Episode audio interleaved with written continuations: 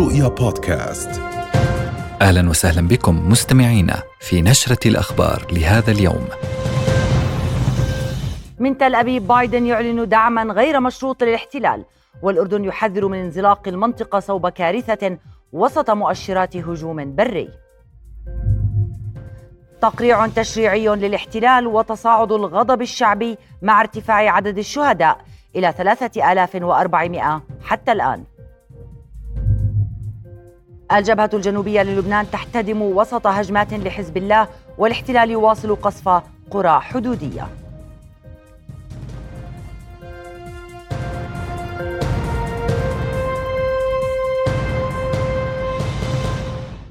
بعد ارتكابه مجزرة المستشفى الأهلي العربي المعمداني ليلة أمس يوغل الاحتلال الإسرائيلي في عدوانه الوحشي ويقصف القطاع المنكوب بلا هوادة.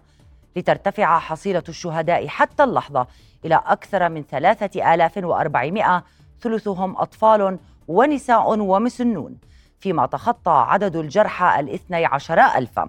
وشن الاحتلال غارات كثيفة على خان يونس وحي التفاح والزيتون جنوب شرقي غزة واستهدف مسجدا مجاورا لأبراج سكنية وسط القطاع. المقاومة ردت بقصف حشد لقوات الاحتلال في رعيم والعين الثالثة ومستوطنات في غلاف غزة بالصواريخ وقذائف الهاون. وفي السياق أكدت الأمم المتحدة أن إسرائيل شنت 58 هجوما على مرافق طبية ورعاية صحية منذ بدء العدوان. 400 عائلة فلسطينية أبيدت بالكامل في غارات الاحتلال الإسرائيلي المتواصلة منذ السابع من تشرين الأول الحالي على قطاع غزة. هذا ما أكده المكتب الإعلامي الحكومي في قطاع غزة موضحا أن عدد أفراد تلك العائلات يبلغ 2163 فلسطينيا. وزارة الصحة الفلسطينية من جهتها أكدت أن الأعداد المعلنة تقريبية وليست نهائية بسبب الوضع الكارثي الذي يشهده القطاع مع استمرار قصف الاحتلال الإسرائيلي. وناشدت الصحة الفلسطينية المنظمات الأممية بتحمل مسؤولياتها والضغط لوقف العدوان الغاشم على القطاع الذي بات يعاني نقصا حادا في الأدوية ومشكلة كبيرة في الوصول إلى المستشفيات بالإضافة إلى انقطاع المياه وتدهور منظومة الصرف الصحي الأمر الذي يزيد من مخاطر تفشي الأمراض السارية. هذا الوضع الكارثي في القطاع حذرت منه أيضا منظمة الصحة العالمية التي أكدت أن الوضع في غزة يخرج عن السيطرة بسبب العجز عن إيصال المساعدات الإنسانية العالقة عند الحدود بين مصر والقطاع منذ أربعة أيام. وقال مدير منظمة الصحة العالمية تيدروس جبريوسس إن كل ثانية تتأخر فيها عن إدخال المساعدات الطبية نخسر ارواحا. مشددا على ضرورة بدء توصيل إمدادات منقذة للحياة وفقا لتعبيره. إلى ذلك أعلن المستشار الإعلامي لوكالة غوث وتشغيل اللاجئين الفلسطينيين في غزة أونروا أن ما لدى الوكالة من مواد غذائية لا يكفي إلا لنصف يوم فقط مؤكدا أن ما يتعرض له القطاع حاليا لم يسبق أن تعرض له في كل الحروب السابقة مع الاحتلال الإسرائيلي. وفي الضفة الغربية استشهد فلسطينيان برصاص جيش الاحتلال الإسرائيلي في بلدة شقبة قرب رام الله ليرتفع عدد شهداء الضفة إلى 64 منذ السابع من تشرين الأول أكتوبر. واندلعت مواجهات بين فلسطينيين وجيش الاحتلال على مداخل عدة في رام الله والبيرة. ووسط إضراب شامل غداة مجزرة المستشفى المعمداني في غزة شهدت مناطق عدة في الضفة الغربية من بينها نابلس ورام الله. مواجهات بين متظاهرين وقوات الأمن الفلسطينية حيث فرقت قوات الأمن المتظاهرين الغاضبين بالغاز المسيل للدموع. يتصاعد التوتر على الجبهة الجنوبية اللبنانية مع تواصل قصف الاحتلال الإسرائيلي المتقطع لبلدات وقرى في القطاع الجنوبي كان آخرها قصف بلدتي عيت الشعب ورامية وبعض القرى والبلدات الحدودية وهو ما تزامن مع تفعيل الدفاعات الجوية فوق مستوطنة شلومي في الشمال المحتل وفقا للإعلام العبري. في المقابل أكد حزب الله اللبناني مهاجمته بالصواريخ الموجهة موقع سكنة زرعيت وموقع البحري الذي يقع قبالة رأس الناقورة موقعا عددا من الإصابات بين قتيل وجريح. كما استهدفت عناصر حزب الله بالصواريخ الموجهة مركز تجمع لجنود الاحتلال ومنظومة مراقبة واستطلاع جنوب مستوطنة المنارة بالإضافة إلى مهاجمة موقع جل العلم الإسرائيلي ما أدى إلى تعطيل أبراج التجسس والمراقبة داخل الموقع. وتعليقا على الأحداث المتصاعدة حذر وزير الخارجية اللبنانيه عبد الله أبو حبيب على أن استمرار العدوان على غزة قد يشعل نارا تلتهم المنطقة برمتها. في خطوة لحماية واشنطن حليفتها تل أبيب استخدمت الولايات المتحدة حق النقد الفيتو لمنع اعتماد مشروع قرار برازيلي في مجلس الأمن الدولي يدعو إلى هدن إنسانية في قطاع غزة. وصوت 12 عضوا لصالح مشروع القرار بينما امتنعت روسيا وبريطانيا عن التصويت. وخلال اليومين المنصرمين جرى تأجيل التصويت مرتين على النص الذي صاغته البرازيل في ظل محاولة الولايات المتحدة التوسط لإدخال المساعدات إلى غزة. إلى ذلك دعا الأمين العام للأمم المتحدة أنطونيو غوتيريش إلى وقف فوري لإطلاق النار لأسباب إنسانية والسماح بالإفراج عن الرهائن ووصول المساعدات إلى القطاع. قال الرئيس الأمريكي جو بايدن إن كيان الاحتلال الإسرائيلي وافق على إمكانية بدء نقل المساعدات الإنسانية من مصر إلى غزة مشيرا إلى أن بلاده تعمل مع شركائها من أجل تحرك الشاحنات عبر الحدود في أسرع وقت ممكن. وأعلن بايدن خلال مؤتمر صحفي خلال زيارته تل أبيب تقديم 100 مليون دولار مساعدات لغزة وللضفة الغربية. كما قال إنه سيحث الكونغرس على زيادة الإمدادات لدعم القبة الحديدية والكيان الإسرائيلي عموما. وجدد الرئيس الأمريكي دعمه المطلق لكيان الاحتلال قائلا لو لم تكن هناك إسرائيل في الوجود لعملنا على إقامتها. موضحا أنه تم تأسيس إسرائيل كي تكون دولة آمنة لليهود في العالم ويجب أن تبقى كذلك على حد قوله.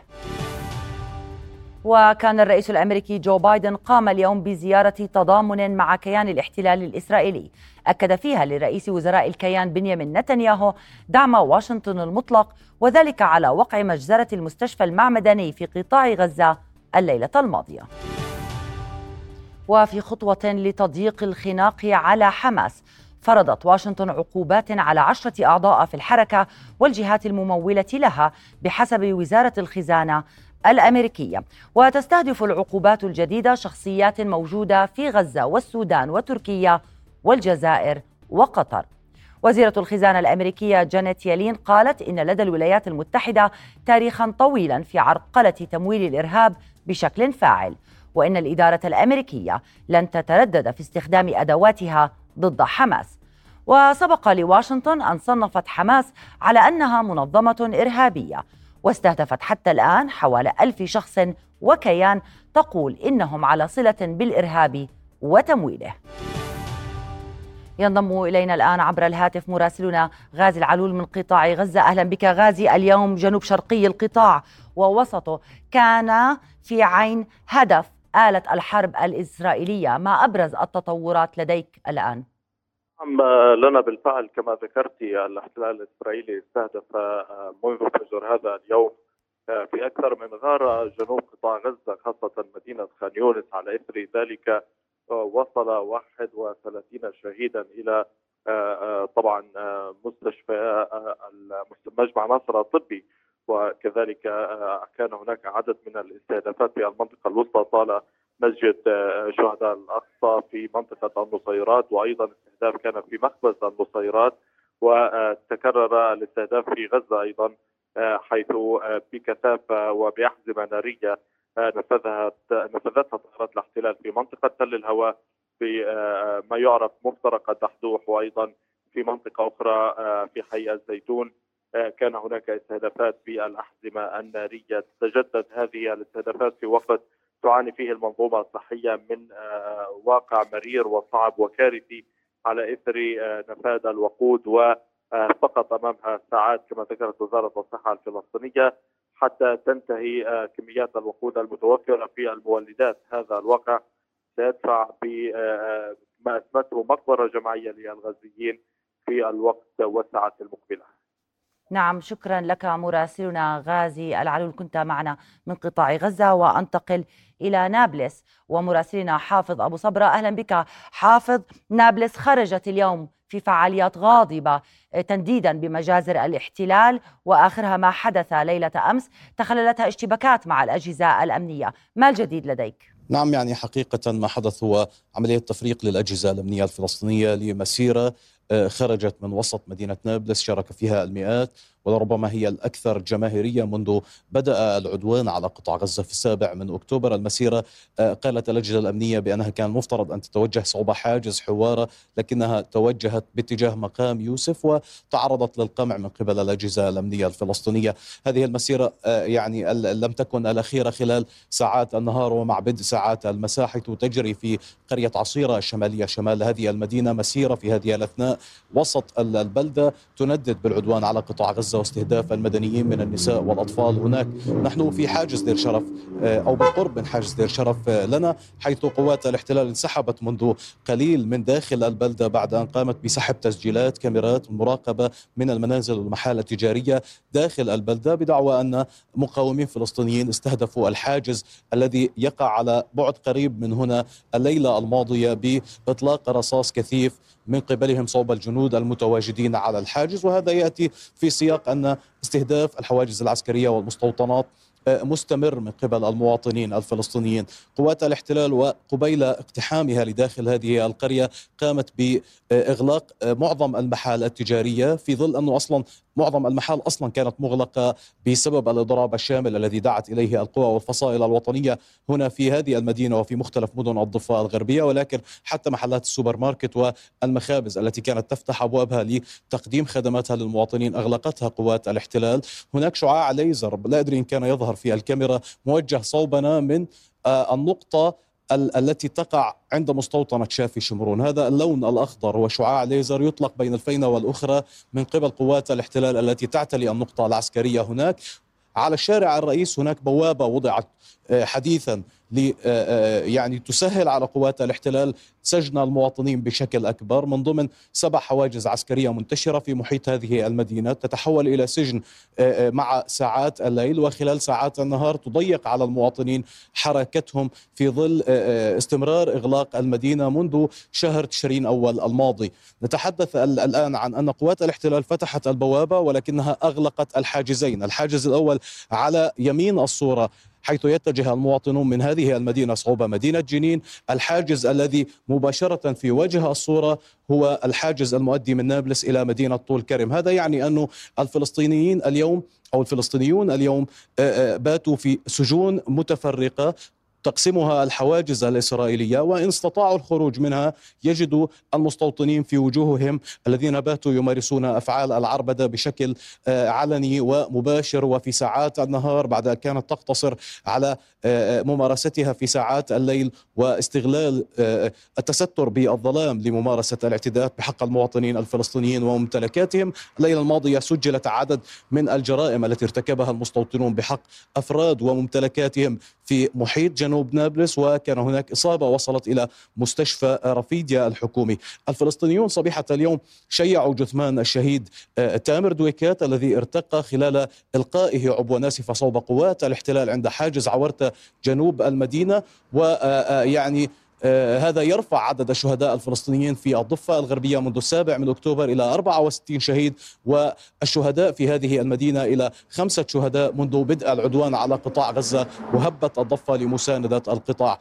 يوم غد هناك العديد من الفعاليات التي أقرت في هذه المدينة وتنفذها مؤسسات وفعاليات وطنية ونقابات واتحادات شعبية فلسطينية تخرج وسط المدينة ولربما تتجه صوب مناطق التماس في استمرار لحالة المواجهة مع الاحتلال. آه، الاشتباكات في محيط المدينة الليلة الماضية وفجر هذا اليوم لم تتوقف وكان أبرزها ما تصدى من خلاله المقاومون لاقتحامات الاحتلال لتنفيذ حملة الاعتقالات المستمرة بحق الفلسطينيين في هذه المدينة لنا. نعم شكرا لك حافظ أبو صبرة ومن حاجز دير شرف. عند نابلس إلى رام الله. مع مراسلتنا أسيل سليمان أهلا بك أسيل. الصحة أعلنت عن شهيدين في رام الله. آه، آه، المدينة التي شهدت اليوم مواجهات مع شرطة الاحتلال. ما المستجدات أسيل؟ نعم قبل قليل أعلنت وزارة الصحة اسمي الشهيدين وهما قيس شلش وخليل شلش. قيس يبلغ من العمر 17 عاما وخليل يبلغ من العمر 15 عاما وهما طفلان استشهدا من ذات العائلة في قرية شقبة قرب رام الله أو غرب رام الله بالتحديد يعني ما حدث بحسب وزارة الصحة هو استهداف أو اغتيال مباشر إعدام مباشر لهؤلاء أو لهذين الطفلين. كانا يحاولان إشعال الإطارات المطاطية لمنع الاحتلال من اقتحام البلدة. يعني هذا ما حدث على مدخل البلدة. ويعني لم تكن أصلا هناك مواجهات مندلعه في تلك الأثناء. كانا فقط يحاولان إشعال الاطارات المطاطيه على مدخل القرية. يعني حتى الآن المواجهات على مدخل مدينة البيرة هدأت قليلا لكن ما تزال الدعوات مستمرة لمظاهرات في مراكز المدن. ستنطلق بعد قليل المسيرة اليومية التي تنطلق منذ اليوم الأول للعدوان من أمام مسجد البيرة الكبير أو مسجد جمال عبد الناصر والتي تدعو إليها حركة حماس في العادة. تنطلق من المسجد إلى دوار المنارة ومن ثم إلى نقاط التماس مرة أخرى. نتحدث عن أكثر من 80 إصابة سجلتها طواقم الهلال الأحمر اليوم 13 أو 13 إصابة منها بالرصاص الحي. تركزت في مناطق البطن وأيضا الفخذ. يعني بعضها إصابات خطيرة ما تزال تتلقى العلاج حتى الآن في المستشفيات.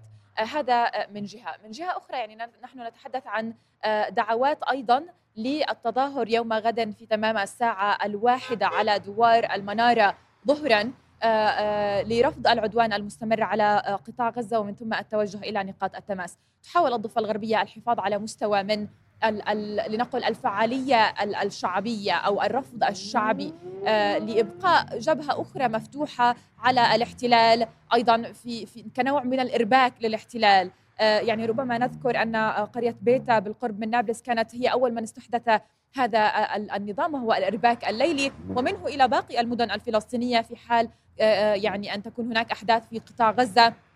مدن الضفة الغربية تحاول أن تبقى في اشتباك مستمر مع قوات الاحتلال. مركز معطى للبيانات والتوثيق. وثق أكثر من 1030 آه، آه، عملية اشتباك مسلح منذ بدء العدوان آه، على قطاع غزة. طبعا في مختلف مدن الضفة الغربية تركزت في مدن جنين طول كرم ونابلس حيث تتواجد كتائب الرد السريع التي يعني تشتبك مع الاحتلال في كافة النقاط وعلى الحواجز. بالحديث عن الحواجز والطرق هذا من ناحية أخرى الطرق بين المدن الرئيسية في الضفة الغربية إما أن تكون مغلقة تماما من قبل الاحتلال وإما أن تكون آه، آه، يعني آه، متأزمة بشكل كبير وهذا نتيجة التفتيش الدقيق لهويات المواطنين ولسياراتهم أيضا ومحتوياتها وإما أن تندلع عليها مواجهات في هذه الأثناء. لذلك التنقل بين المدن صعب جدا يضطر المواطنين لأن يسلكوا طرقا فرعية خطيرة جدا بالفعل. طبعا لأنها متاخمة للمستوطنات وتكون معزولة بطبيعة الحال، نحن نتحدث عن إمكانية التعرض لهجمات المستوطنين بشكل يومي بالتحديد، نتحدث عن ستة شهداء باعتداءات ورصاص المستوطنين منذ بداية العدوان على قطاع غزة من أصل 64 شهيدا ارتقوا منذ بداية عملية طوفان الأقصى وعدوان الاحتلال على قطاع غزة. من جهة أخرى قبل قليل أعلن مكتب آه، آه، رئيس حكومة الاحتلال بنيامين نتنياهو عدة قرارات اتخذها في آخر اجتماع بما يخص المساعدات لقطاع غزة. آه، في بدايتها قال أنه لن يسمح بمرور المساعدات إلى قطاع غزة عبر الأراضي يعني التي تحتلها حكومة أو يحتلها الاحتلال. بدون طبعا أن يتم تسليم كافة الأسرى الذين تحتجزهم المقاومة لجانب الاحتلال. هذا من جهة. من جهة أخرى طبعا دعا الصليب الأحمر إلى زيارة هؤلاء الأسرى وأن يفد آه، آه، حكومة الاحتلال بتفاصيل آه، ومعلومات مفصلة عن حالتهم ودعم نعم وحشد الجهود الدولية من أجل هذا المطلب. أخيرا يعني دعيني أقول بعجاله يعني أسيل لو سمحتي قال الاحتلال أو مكتب نت... مكتب نتنياهو قال إن مصر قد يقبل الاحتلال دخول المساعدات من مصر لكن بشرط أن تكون الغذاء والماء والدواء فقط وألا تمر إلا لجنوب قطاع غزة دون أن تكون موجهة لحركه حماس وأنه سيتم اعتراض أي مساعدات تصل إلى حركة نعم حماس. شكرا لك أسيل سليمان ومباشرة إلى مراسلتنا جوانا ناصر الدين من مي من بيروت جوانا مشهد غضب شهدناه اليوم في شوارع بيروت. ضعينا في صورة الغضب الشعبي اللبناني. وماذا يقول المشاركون؟ نعم لنا مساء الخير. آه بالفعل آه اليوم لبنان كان في حداد عام وفي إقفال عام. شهدت مختلف المناطق اللبنانية كما قلنا مسيرات منددة بالمجزرة التي وقعت أمس في غزة والتي ارتكبها الاحتلال الإسرائيلي، المشهد الأبرز كان أمام السفارة الأمريكية في عوكر. كان هناك حشود غاضبة أتت من مختلف المناطق اللبنانية ومن مخيمات الشتات في لبنان. حصلت اشتباكات وكر وفر مع القوى الأمنية بعد محاولة اقتحام محيط السفارة ومدخلها. تم إلقاء القنابل المسيلة للدموع على المتظاهرين بعدما رشقوا القوى الأمنية بالحجارة. يعني كل هذا الغضب هو بسبب الدعم الأمريكي الواضح لكل المجازر التي يقوم بها الاحتلال. كما تم يعني رشهم بخراطيم المياه لتفريقهم بقيت المناوشات أكثر من ساعة ونصف. أصيب عدد كبير من المتظاهرين بحالات اختناق بسبب كميات القنابل المسيلة للدموع التي أطلقت عليهم. ولكن بعد ذلك تمكنت القوى الأمنية من تفريقهم. تم إحراق مبنى بجانب السفارة الأمريكية في عوكر كما تم قطع طريق اوتوستراد لدبي الذي يوصل إلى السفارة الأمريكية كان هذا المشهد الأبرز بالإضافة إلى مسيرات كانت موجودة إن كان في صيدا إن كان في الضاحية الجنوبية إن كان أمام مقر الأمم المتحدة الاسوا في بيروت وكلها تحت العنوان نفسه التنديد بما يرتكبه الاحتلال من مجازر وقتل الأبرياء في غزة. نعم شكرا لك جوانا ناصر الدين مراسلتنا في بيروت. على الرغم من ضعف حيلتهم ما زال الاحتلال يرتكب أفظع الجرائم بحق المدنيين العزل في قطاع غزة. يوم أمس كانت أبشع مجزرة شهدها العالم الحديث بطائرات كيان الاحتلال التي قصفت المستشفى الأهلي المعمداني. نزحوا للمشفى ينشدون السلام نظفوا باحاته لعبوا ورقصوا قبل نومهم. وبالنار والبارود رد الاحتلال على سلامهم. باحة المشفى المعمداني التي لجأ إليها الآلاف من نازحي غزة. كانت مسرحا لإحدى أبشع المجازر التي ارتكبها الاحتلال ضد العزل في وقت كانت تجرى فيه العمليات الجراحية. ويعالج المئات على أسرة المشفى الأعرق في قطاع غزة. مئات الجثامين المتفحمة والمقطعة أشلاء ملأت الساحات. في صور قاسية نقلتها وسائل الإعلام. وفي ظل وضع هو الأقسى إنسانيا على سكان القطاع. فلا مستشفيات ولا ماء ولا كهرباء ولا وقود. ولم تعد هناك حياة. ثلاثاء حمراء وليلة قاسية على الملايين. لم يرضى الآلاف منهم البكاء أمام الشاشات. فراحوا يملؤون الشوارع والميادين في بيروت وفي عمان وفي بغداد وفي تونس وفي تعز واسطنبول. لم تغمض عين حر ربما الليلة الماضية. نام الملايين على حرقة العجز واستفاقوا على عالم متغير ومهدد فيما بقيت غزة تحت القصف غزة التي تغير العالم اليوم ولن تتغير. وفي السياق تواصل آلة الاحتلال العسكري استهداف طواقم الإسعاف الطبي في قطاع غزة ما أدى إلى ارتقاء 28 مسعفا وطبيبا حتى هذه اللحظة وهي جريمة حرب تضاف إلى سجلات جيش الكيان. إسعاف استهدفت خلال الحرب على قطاع غزة. استشهد فيها مسعفون ومصابون كانت تنقلهم إلى مجمع ناصر الطبي حيث نتواجد.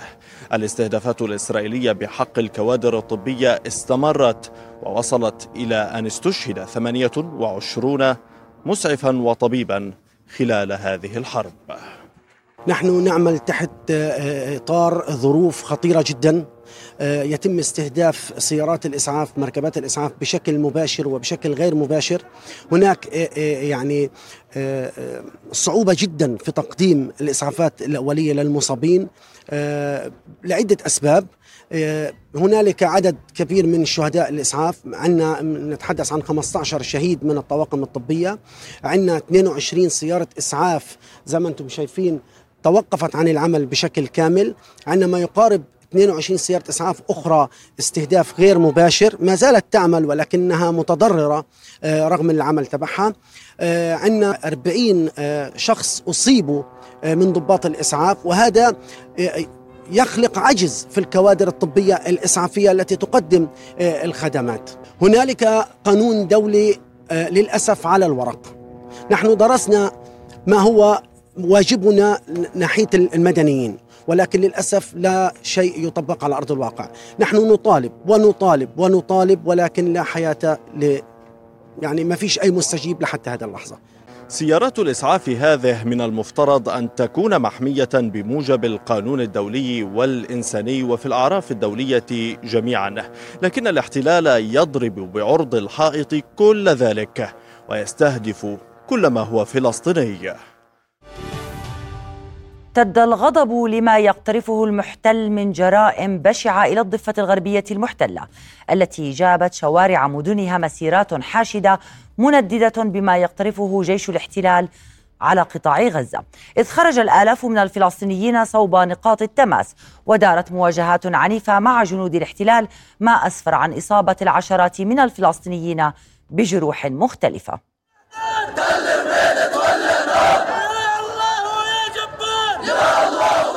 هكذا بدت شوارع مدن الضفة الغربية.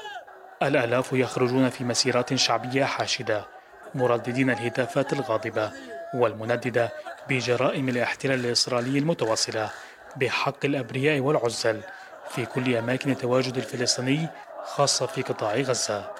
دورنا في الضفة آه، لا ينبغي أن نعرفه بأنه تضامن بل مشاركة أساسية في هذه المعركة. من خلال إيلام الاحتلال من خلال منع الاحتلال من أن يرتاح في جبهة الضفة الغربية لأنها الساحة الأساسية للمقاومة. ينبغي أن نظل في حالة حراك مستمر على جميع المستويات المقاومة الشعبية والجماهيرية والمسلحة. حتى نوصل الرسالة لهذا الاحتلال بأنه لن يسمح له بأن يستفرد في غزة ويصب عليها هذا الكم الكبير من النيران والمجازر. لا بد أن نظل في حالة تحرك مستمرة في الميادين وعلى, وعلى نقاط التماس حتى ينتهي عدوان هذا الاحتلال ونكون جزءا أساسيا من هذه المعركة. إضراب عام وحداد شامل إغلاق كامل لكافة مرافق الحياة في المدن الفلسطينية بعد جريمة نكراء طالت المئات من أبناء قطاع غزة.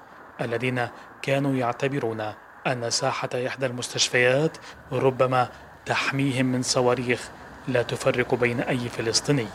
التطهير العرقي يمارس بأفظع أشكاله.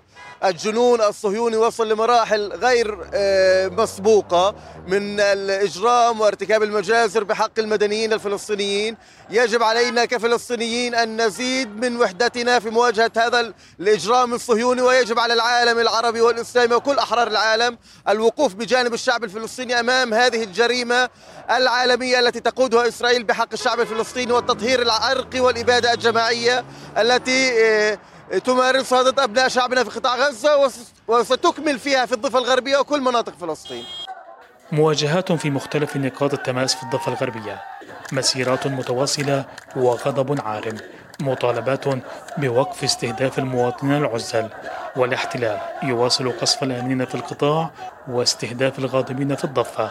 وارتكاب مزيد من الجرائم في كل لحظة. نداءات غاضبة. مسيرات تجوب الشوارع. إضراب عام وحداد على أرواح الشهداء الذين رحلوا في المجازر الإسرائيلية المتواصلة بحق أبناء الشعب الفلسطيني. وقفات ومسيرات غاضبة انطلقت اليوم في شوارع العاصمة عمان وفي محيط سفارتي الاحتلال والولايات المتحدة تنديدا بجرائم الاحتلال على قطاع غزة. للاقتراب أكثر ينضم إلينا من منطقة الرابية مراسلنا أسامة بليبلي. أسامة أهلا بك. تابعنا ما شهده محيط آه، سفارة الاحتلال آه، قبل قليل. كيف هي الأمور الآن؟ إذا كنت تسمعيني بالفعل يعني ما زالت الاحتجاجات مستمرة في منطقة الرابية في العاصمة عمان وتحديدا في الأماكن الأقرب إلى السفارة الإسرائيلية. يمكن بأن أعداد الشباب لا زالت تتوافد إلى هذا المكان وما زالت تحاول التعبير عن رأيها برفضها للانتهاكات الإسرائيلية المستمرة على قطاع غزة. يعني لا يمكن حصر الأعداد نهائيا كون أننا نتحدث عن أكثر من منطقة وعن أكثر من مكان محيط في السفارة الإسرائيلية. يمكن أن نتحدث بأن كل فترة أو كل آه، ربع ساعة تقريبا يتم توافد عدد من الشباب إلى هذا المكان للتعبير عن رأيهم. أسامة إذا هي أعداد كبيرة. آه، كما ذكرت آه، ما أبرز مطالب هؤلاء المشاركين في هذه المسيرة؟ يعني منذ اليوم الأول على منذ اليوم الأول من العدوان الإسرائيلي على قطاع غزة المطالب واضحة جدا وما زالت تتردد على ألسنة الذين يقفون هنا ويحتجون سواء كانت في القرب من السفارة الإسرائيلية أو بالقرب من آه، آه، آه، الولايات المتحدة الأمريكية. المطالب هي إغلاق السفارة بشكل رسمي وبشكل كامل ومنع السفير الإسرائيلي من الدخول على الأراضي الأردنية أو إقامة سفارة على الأراضي الأردنية بالإضافة إلى حث الدول العربية على تقديم المساعدات وفتح ممر آمن لتقديم المساعدات للغزيين بعد الانتهاكات التي شهدها القطاع من قصف عشوائي وقصف أيضا استهدف عدد من الأماكن الحيوية المليئة في السكان والعزل وأيضا آخرها كان يوم أمس عندما تم استهداف المستشفى. ويمكن أن نشير بأن هنالك أيضا مطالب من الشباب المتواجدين هنا لتحرك مجلس النواب بشكل أكبر وهو المجلس الذي يمثلهم عند الحكومة وتحديدا فيما يتعلق بأنه مجلس منتخب من الشعب أي يجب أن يلبي رغبة الشعب وأن يلبي مطالب الشعب وإيصال تلك المطالب إلى الحكومة. نعم شكرا لك مراسلنا أسامة بليبيا من محيط السفارة سفارة كيان الاحتلال في منطقة الرابية الهتافات عالية والمطالب عالية أيضا. بالنسبة للمشاركين في هذه آه، المسيرة التي تأتي للتعبير عن الغضب وعن آه، الحزن لما يجري في قطاع غزة.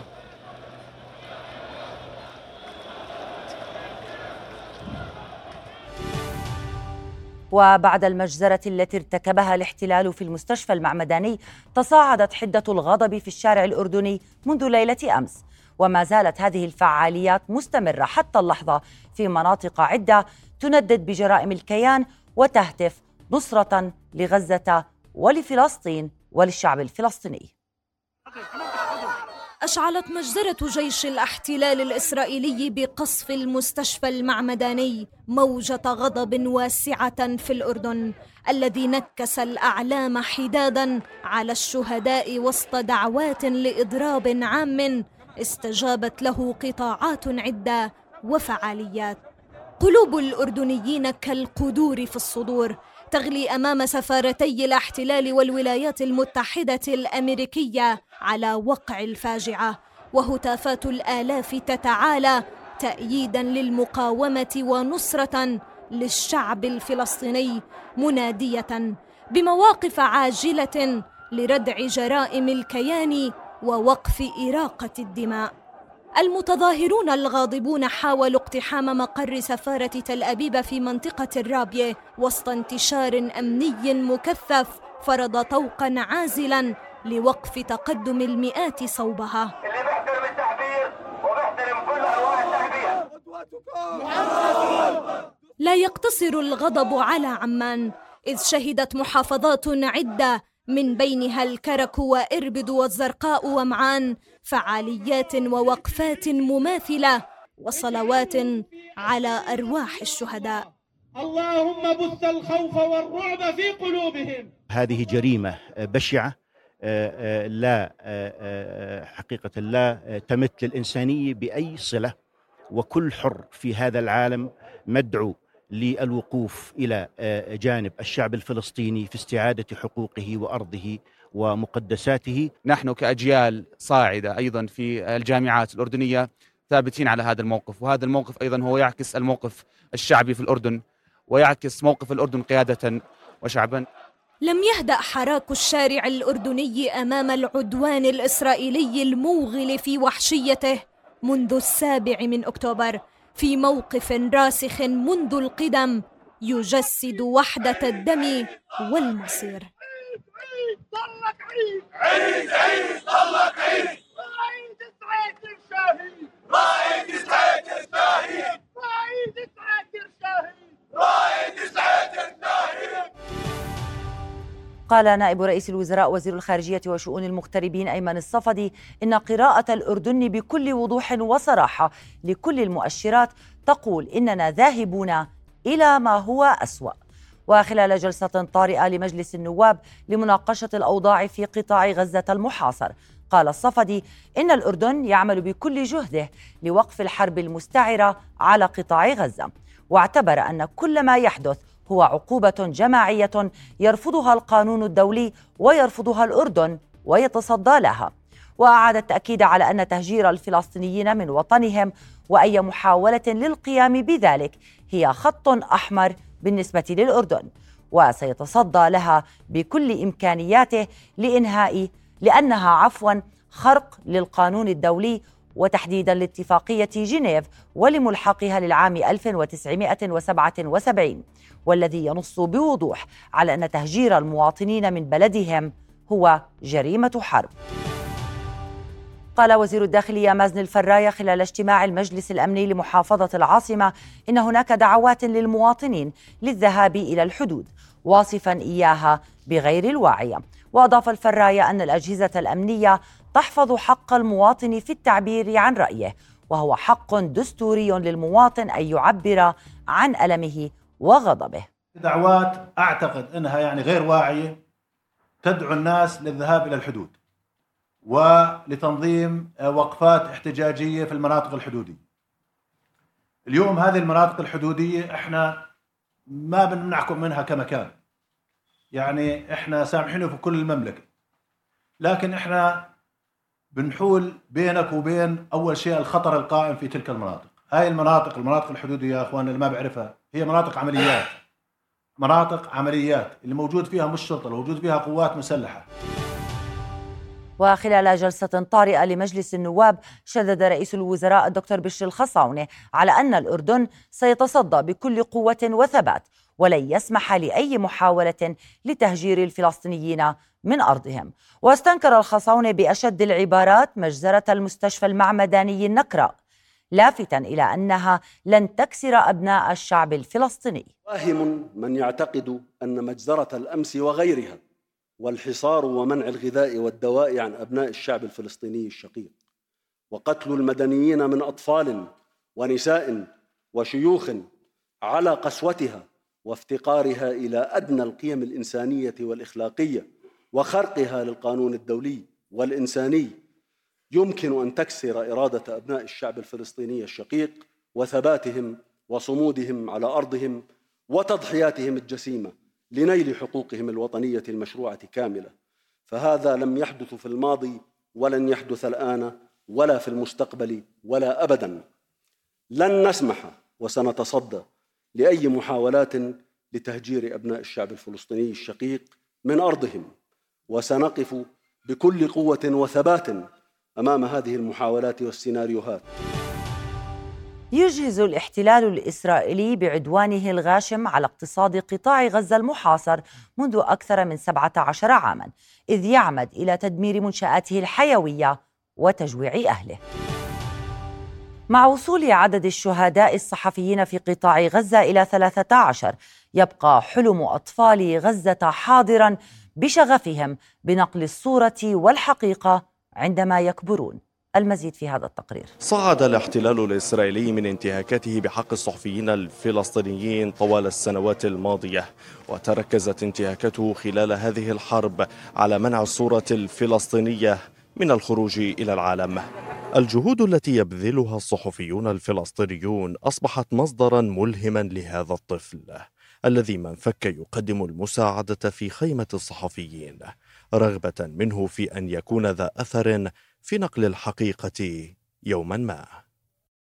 أنا نفسي أطلع صحفي عشان أنقل جرائم اليهود؟ عشان هم بيقتلوا النساء والأطفال هم محوطيننا هم الصحفيين بيتعب الصحفيين بيتعبوا نفسي أصير صحفي وأكمل المسيرة عشان أنقل الصورة للعالم. إحنا بنشوف الصحفيين بيتعبوا نفسي أطلع صحفي وأكمل المسيره للعالم. وخلال هذه الحرب استشهد 13 صحفيا فلسطينيا وأصيب العشرات وفق نقابة الصحفيين الفلسطينيين. كشفت إحصائيات منظمة الصحة العالمية عن نحو 450 حالة ولادة في قطاع غزة. ووفقا للمدير المسؤول عن المنظمة في إقليم شرق المتوسط فإن هذا الارتفاع يشكل تحديا كبيرا للنساء في القطاع. في ظل فاجعة قطاع غزة تزداد معاناة النساء الحوامل اللواتي يواجهن تحديات هائلة. الظروف تظهر بشكل مؤلم إذ يتم تسجيل قرابة 450 حالة ولادة يوميا في هذا القطاع المحاصر منذ 16 سنة. وفقا لإحصائيات منظمة الصحة العالمية نساء يحملن في أرحامهن آمالا وأحلاما جديدة للحياة. ولكن الظروف الراهنة تجعل تلك اللحظات الحاسمة مصدرا للقلق والخوف. تحت هذا الظلام الذي يلف القطاع تتعدد معاناة النساء الحوامل، إذ يعيش قرابة خمسين ألف امرأة حامل تحت ضغوطات هائلة وسط كارثة بيئية وصحية. الحاجة الملحة لخدمات طبية عاجلة وأماكن نظيفة وآمنة للولادة أصبحت ملحة أكثر من أي وقت مضى. مع كل ولادة جديدة في غزة يرافقها ألم آخر. ففي القطاع وفقا للإحصائيات يسجل استشهاد طفل كل 15 دقيقة. هذا الرقم الصادم يكشف عن واقع مرير ومعاناة غير محتملة.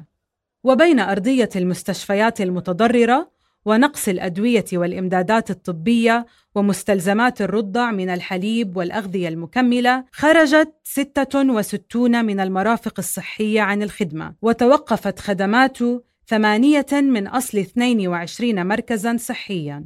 إنها معركة تشن في صمت وفيها تقدم النساء أنفسهن وأطفالهن تضحيات ويدفعون ثمن لا مبالاة العالم المتفرج. ختام نشرتنا الإخبارية. شكرا للمتابعة. إلى اللقاء.